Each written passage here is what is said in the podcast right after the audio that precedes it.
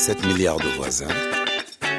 On est ensemble. « 7 milliards de voisins, l'école à la radio, c'est le moment de recommencer à compter version entreprise. Bonjour Didier Acouetté. Bonjour Emmanuel Bastide. Vous êtes en direct d'Abidjan et en ces temps de pandémie et de commerce au ralenti, vous avez pris l'habitude de relire vos manuels d'économie pour la joie d'ailleurs des plus jeunes en lycée, étudiants qui nous écoutent, mais aussi pour les entrepreneurs. Et aujourd'hui, euh, comment redéfinir la notion de prix en période de crise? Peut-être déjà vous allez nous rappeler ce qu'est un prix oui, effectivement, Emmanuel, vous savez, cette question de prix, euh, on en parle dans chacune de nos chroniques ces temps-ci, compte tenu de l'évolution de ah certaines denrées. Et c'est vrai, le prix, bon, bah, on dit c'est c'est la valeur d'un bien ou des services, et on peut dire que c'est la valeur que quelqu'un a prêt à débourser pour, euh, pour acquérir ce bien ou ce service. Et théoriquement, le prix, c'est le reflet de l'équilibre entre l'offre et la demande. Euh, et on le voit lorsque la demande est importante, le prix est très souvent plus fort et inversement.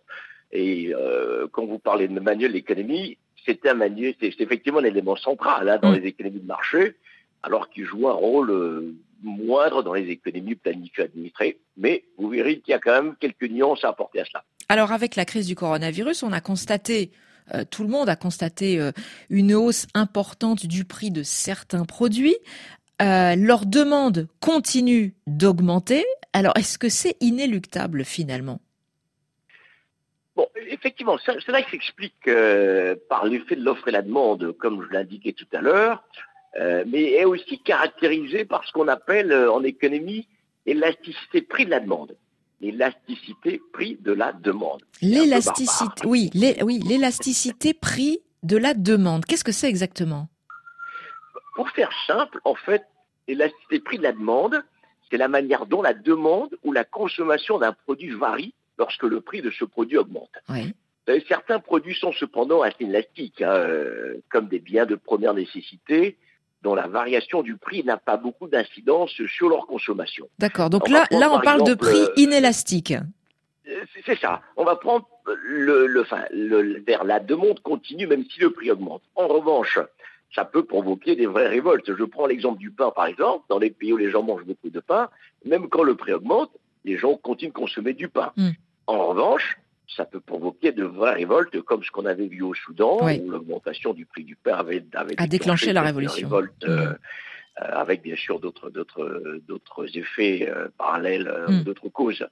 Mais, voilà en résumé ce que c'est la question de la.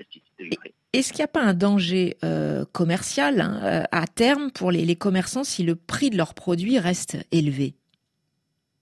Bah, oui, c'est ça aussi euh, le danger de, la pratique. Euh, effectivement, lorsque l'augmentation des prix de certains produits provoque une diminution de leur demande, on voit qu'il y a un marché parallèle qui se crée, ou parfois des marchés avec des produits de contrefaçon. Mmh. Je prends l'exemple des gels hydroalcooliques ou des masques euh, actuellement qui sont des denrées devenues un peu rares, et on l'a vu dans beaucoup de pays en Afrique. Euh, certaines pharmacies avaient doublé le prix de ces gels et de ces masques.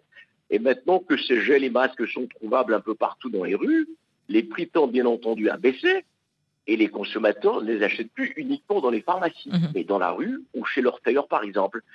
Alors que, vous voyez, ce, marché de, de, gel ou de masques aurait pu être euh, quelque chose d'extrêmement captif euh, pour les pharmaciens sur la durée avec un argument basé sur la qualité du produit, etc.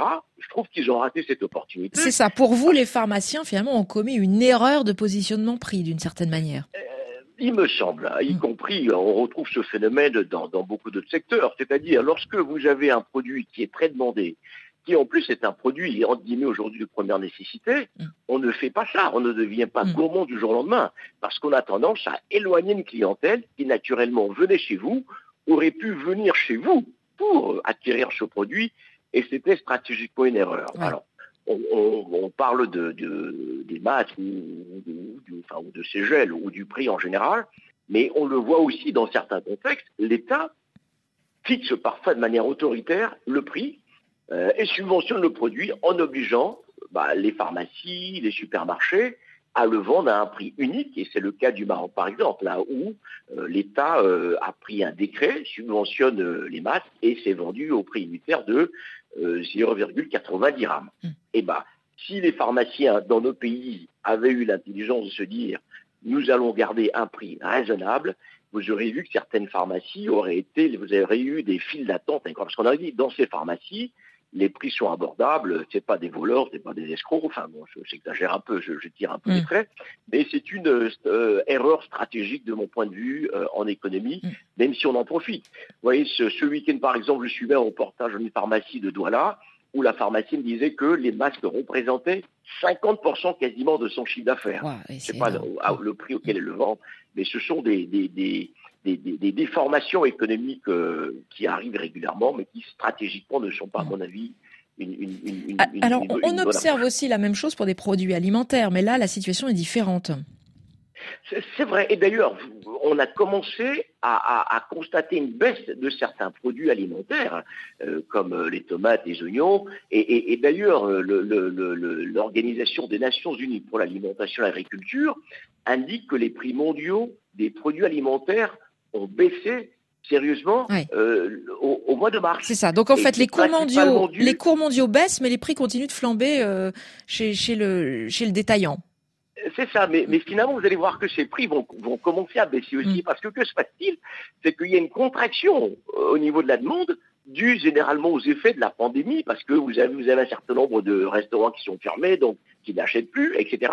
Et donc, vous allez voir que naturellement, les consommateurs vont s'orienter vers d'autres produits et ces produits vont avoir tendance à retrouver un, cours normal ou à baisser pour pouvoir euh, retrouver la demande. Alors, en, voilà, en, résumé, Didier, euh, et, en quelques secondes, euh, quelles sont les politiques de prix qui peuvent être mises en œuvre par les, par les entreprises aujourd'hui? Oh, il y, a un certain nombre. Je vais peut-être rapidement parler de, bah, de trois.